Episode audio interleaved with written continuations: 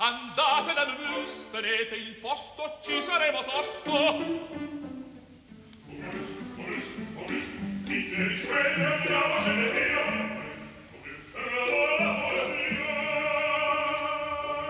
Momus, il caffè dell'opera. Buongiorno, ben ritrovati cari ascoltatori. Inizia il programma di Laura Zanacchi. La responsabilità tecnica è affidata oggi a Gabriele Cioni. Buongiorno da Sandro Cappelletto. Iniziamo con eh, presentandovi un libro appena uscito, Un anno con Mozart, lo firma Clemency Barton Hill. Eh, il titolo mh, mm, ti mette un po' fuori strada, cioè qual è il senso di questo libro? Ogni giorno dell'anno, dal 1 gennaio al 31 dicembre, un ascolto musicale. L'occasione quale può essere? Un compleanno, una prima, eh, un debutto, una ricorrenza, un incrocio di fatalità, di occasioni più o meno volute. Fatto sta che giorno dopo giorno, naturalmente con libertà, eh, scorrono 366 eh, titoli di autori i più vari. Chi è eh, Clemency Barton Hill? È una collega, in fondo, perché lavora per la BBC eh, Radio 3, la nostra eh, cugina inglese, il, il, programma della BBC radiofonico che è dedicato in gran parte alla musica, è una stimata giornalista, collabora con diverse riviste ed è violinista, ha suonato anche in occasioni molto significative. Non è che è sempre Mozart dal primo all'ultimo giorno dell'anno, no, anzi la libertà di impaginazione è totale, per esempio per il, sto sfogliando, per il 12 dicembre la Barton Hill ci suggerisce Jesus Christ e Apple Tree, l'albero di mele di Gesù Cristo di Elizabeth Poston, che è una compositrice del eh, Novecento inglese che io francamente poco conoscevo. In effetti pregio di questo libro è di proporti, di farti cadere l'attenzione su autori, autrici, tantissime autrici, compositrici, un po' fuori dai nostri consueti radar di attenzione e di ascolto. Per esempio mi ha molto colpito 22 luglio, The Homeless Wanderer, il viandante senza casa, di Emaoi Tseghe Marianne Gebru nata nel 1923. Chi è questa signora 97? Sentiamo come la dipinge Clemency Barton Hill. La musica classica è spesso dipinta come un museo vecchio e scricchiolante di uomini bianchi europei defunti. Questo è l'approccio molto caratteristico di un certo giornalismo anglosassone, immediato, divulgativo e indubbiamente con immagini forti. Si può o non si può essere d'accordo, ma l'efficacia di queste immagini è indiscutibile. Spero che nel frattempo questo stereotipo sia stato sfatato, ma se dovete dovete servire un'ulteriore prova della portata della vitalità straordinaria di questa musica, eccovi una suora etiope di 97 anni che ve la fornirà, Emaoi Seghe Marian Gebru. Una vita tutt'altro che ordinaria, dall'aristocrazia etiope a esclusivi collegi svizzeri, dalle esibizioni per l'imperatore Haile Selassie alla scelta di diventare suora Oggi è in una stanzetta della chiesa etiope di Gerusalemme dove vive ancora in compagnia del suo amato pianoforte. Complimenti.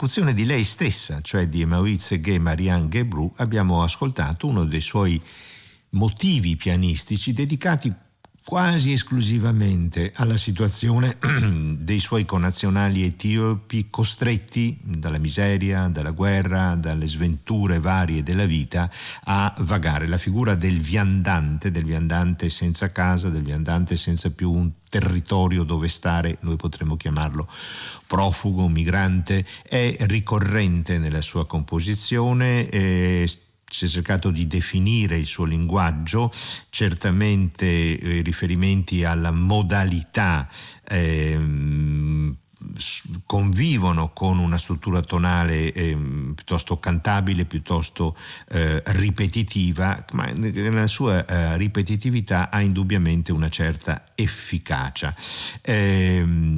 Signora ha 97 anni, è suora eh, dopo essere nata in una famiglia della grande aristocrazia etiope legata alla famiglia imperiale di Haile Selassie. Certamente a 97 anni il tempo di attraversare la storia del Novecento e, e Maoid Seghe Marianne Gebru lo ha avuto. Altra sorpresa del libro della mm, Barton Hill, edito da Neri Poz. 19 novembre incontriamo Nicola Matteis. Chi è Nicola Matteis? È un napoletano, un violinista napoletano emigrato iniziato, come tantissimi suoi colleghi italiani, musicisti, cantanti, compositori, scenografi, tutte le eh, infinite um, mestieri, professioni dello spettacolo o, o lirico e operistico, avevano un forte marchio italiano e quindi si andava in giro per l'Europa a cercare e molto spesso a trovare il lavoro.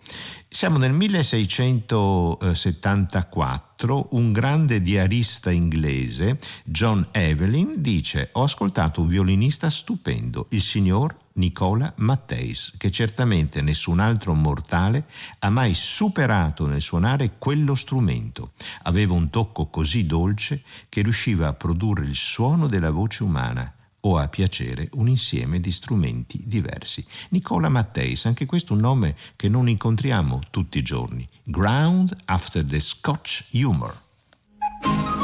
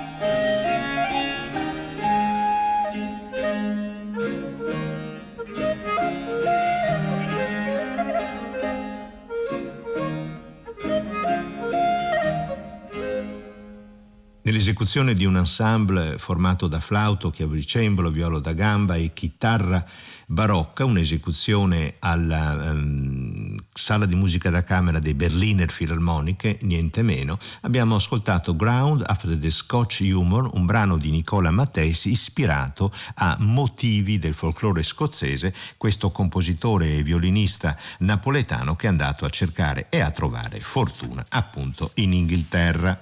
Clemens in Barton Hill, un anno con Mozart, in verità eh, tanti altri sono i compositori presenti in questo volume, volume di Neri Pozza che abbiamo presentato all'inizio della nostra puntata di Momus, il cui cuore è oggi dedicato a uh, un compositore belga contemporaneo, Nicolas Lans, che eh, firma eh, ed è uscito proprio in questo periodo, è stato concepito, realizzato e uscito in questo periodo così complesso e difficile, eh, una seconda sua collaborazione con Nicolas Cave, eh, l'autore, eh, attore, cantante, musicista eh, australiano di eh, rilevante eh, personalità e notorietà.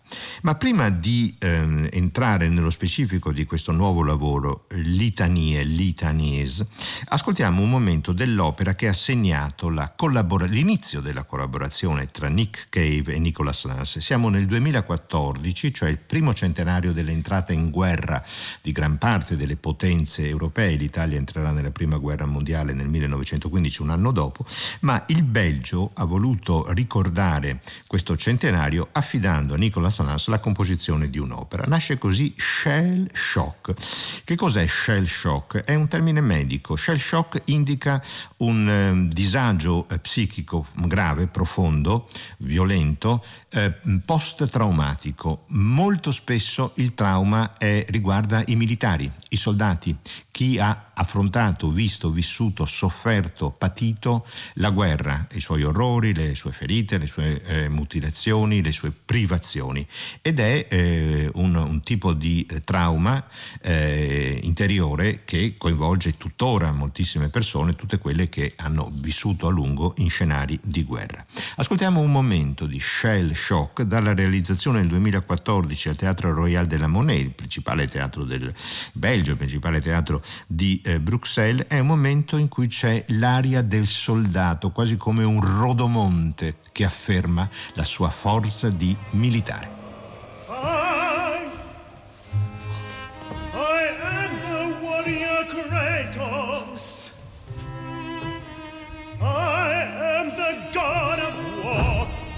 the blade of Artemis.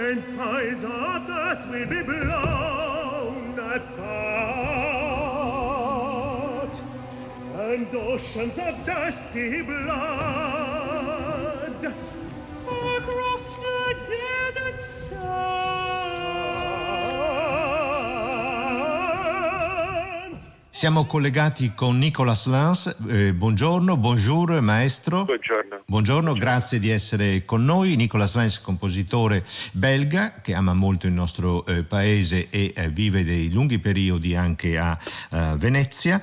Eh, abbiamo eh, ascoltato il canto del soldato dai momenti iniziali di Shell Shock, l'opera che nel 2014 lui realizza in collaborazione con Nicolas Cave, autore eh, del libretto. Che cosa le piace della scrittura eh, librettistica di Cave, maestro Lance? Qu'est-ce que vous aimez de l'écriture comme euh, librettiste de Nick Cave Nick Cave, je l'ai approché dans le temps parce que je trouve que c'est un auteur euh, authentique.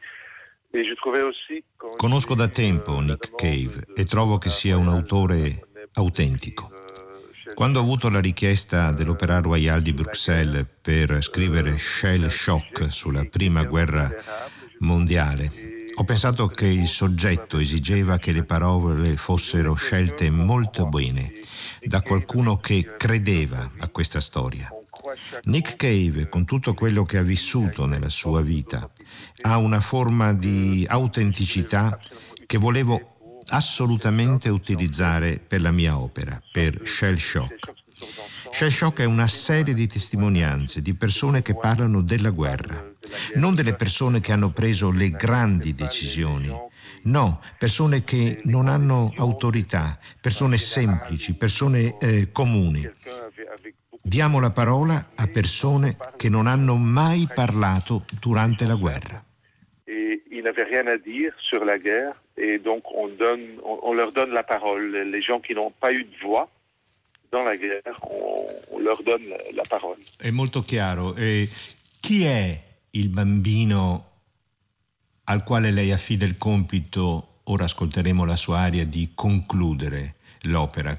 Chi rappresenta quel bambino? Un bambino che ha perso sua madre, che ha perso suo padre, che è rimasto così piccolo, orfano. È un momento estremamente toccante. Perché ha deciso di far terminare l'opera lui, con les sue paroles. Et pourquoi euh, avez-vous choisi de faire terminer votre shell shock avec euh, l'aria, les chants d'un enfant, un enfant qui a perdu sa mère, qui a perdu son père et, qui est plein de, douleurs, de chagrin. Et qui est cet enfant? On a, voulu euh, euh, arrêter l'opéra ou finir l'opéra avec un enfant parce qu'un enfant c'est toujours le, le futur. Volevo finire l'opera con un bambino, perché bisogna pensare al futuro.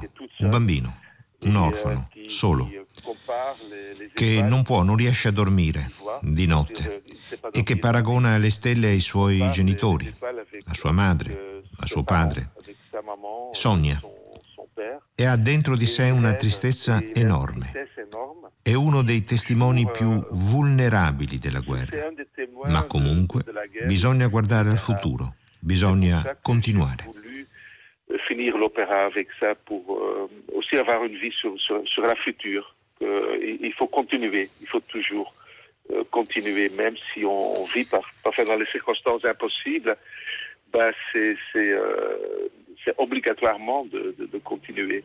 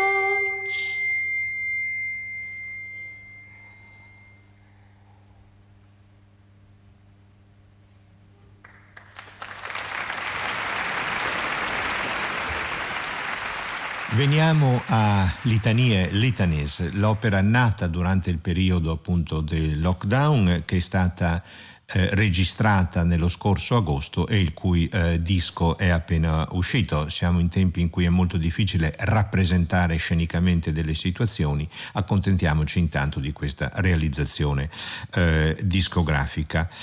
Può raccontarci, maestro Lance, il, la genesi, l'origine di quest'opera? Perché ha mandato eh, questa richiesta à Nick Cave di scrivere delle litanie. Est-ce que vous pouvez nous expliquer euh, l'origine de cette opéra des litanies euh, Pourquoi vous avez envoyé, j'imagine, une email ou quelque chose de pareil à Nick Cave Parce qu'il écrivait, euh, euh, j'imagine, en Australie, euh, un nouveau texte, oui, une, une nouvelle litanie. Mais pourquoi avez-vous choisi ces noms-là, litanie bah, Litanie, c'est. En fait, je me souviens en tant qu'enfant que euh, quand j'étais très très jeune, quand j'avais 7 ans ou 6 ans, 7 ans, euh, mon père, il dirigeait. Mi ricordo che quando avevo 6-7 anni mio padre dirigeva un coro di canto gregoriano. Era un bancario, ma nel weekend andava a dirigere questo coro gregoriano. E io ascoltavo sempre queste voci. Una musica così monotona, ma per me il gregoriano, più che un'espressione religiosa, è diventato qualcosa di familiare. La litania in particolare è una forma che appartiene al cristianesimo, ma l'ho ritrovata anche nel mondo, nella religione buddista. Quando sono andato in Giappone, in Giappone vado spesso per ragioni professionali o private, andavo a Kitakamakura, a circa 70 km da Tokyo.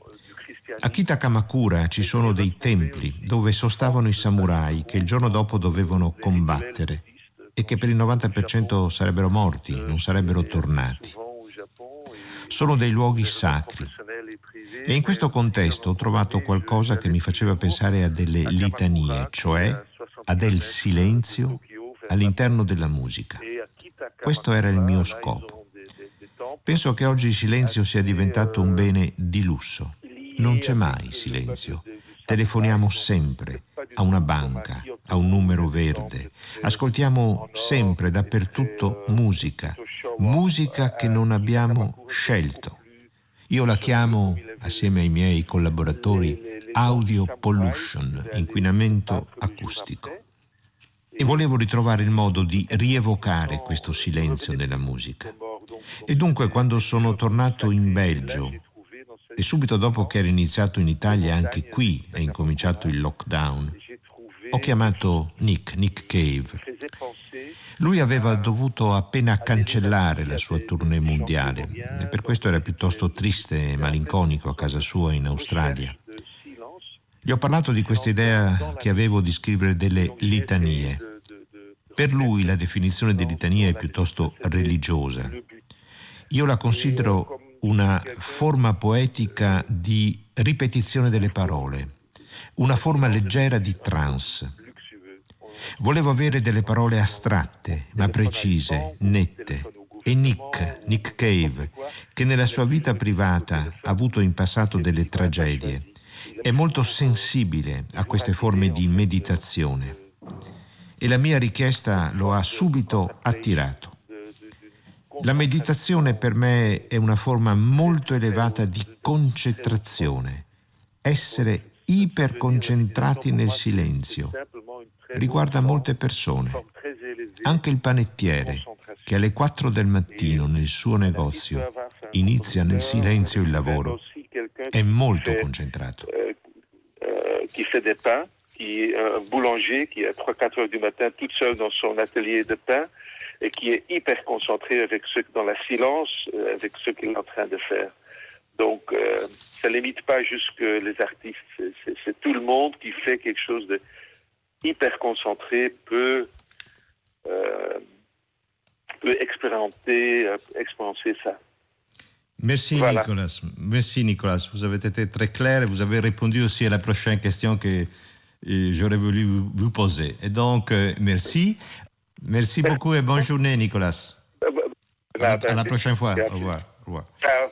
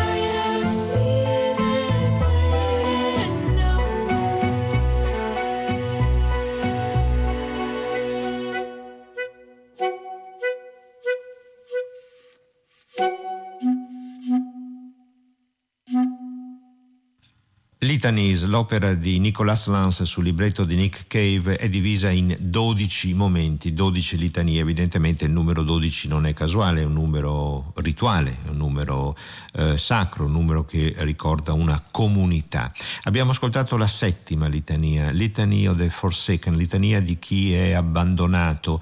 Eh, love comes in waves, in waves of wonder, in waves of wonder, in sudden wonder, waves and goes. Eh, Cave ha una scrittura in cui le parole si ripetono, ma ce l'ha spiegato Nicolas Lance, questa forma di ripetizione diventa una forma di leggera trance, l'amore eh, arriva nelle onde, in onde di stupore, in onde di stupore, in onde di provvise, in onde e, eh, e arriva e va eh, l'amore arriva e va e io sono completamente solo e I am nothing ever last, never ever last for long e niente di quello che faccio riesce a resistere, riesce a, a resistere per sempre, riesce a resistere a lungo. Ascoltiamo l'interpretazione affidata, avete sentito un, un ensemble orchestrale molto eh, ridotto, eh, ci sono dei vocals come vengono definiti, cioè dei eh, cantanti, ascoltiamo in ultimo ultimo la litania numero 11, la penultima in questo eh, CD appena proposto dal eh, Deutsche Grammophon, Litany of the Unnamed, di chi è senza nome. Io sono colui che è stato, che è stato prima, io sono in te We are a name, questo è il motivo chiave di questo momento, di questa litania, noi siamo senza nome, noi siamo senza nome, noi non abbiamo nome, evidentemente una situazione di grande smarrimento, no? del resto l'opera è stata pensata da Nicolas Lance ed è stata scritta da Nick Cave e poi messa in musica da Lance nei mesi appena passati, che certamente non ricorderemo come i più felici.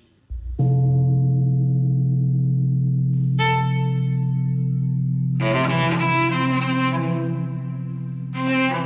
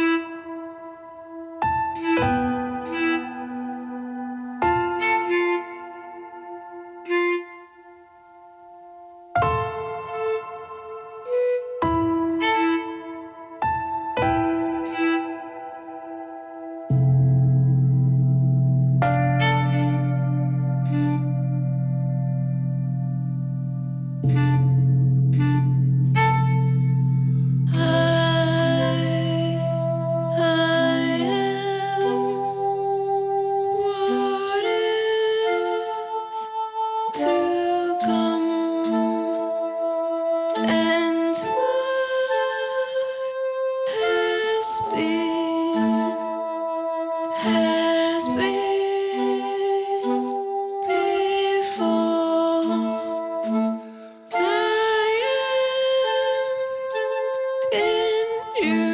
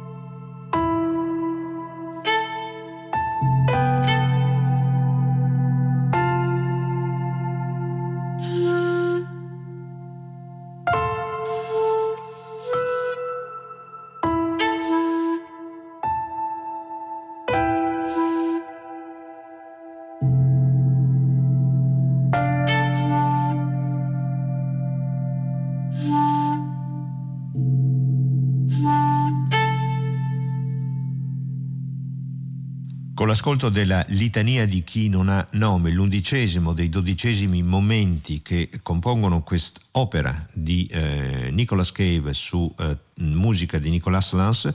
Eh, chiudiamo la puntata di oggi di Momus. Ricordo che Momus è scaricabile e riascoltabile sul sito di eh, Radio 3 e naturalmente dall'applicazione anche Rai Play Radio. Questa come tutte le nostre precedenti eh, puntate. Ci accomodiamo fra un attimo di là in sala di concerto e ascolteremo un tipo di musica mm, senz'altro diversa da quella che ha caratterizzato questa puntata di Momus.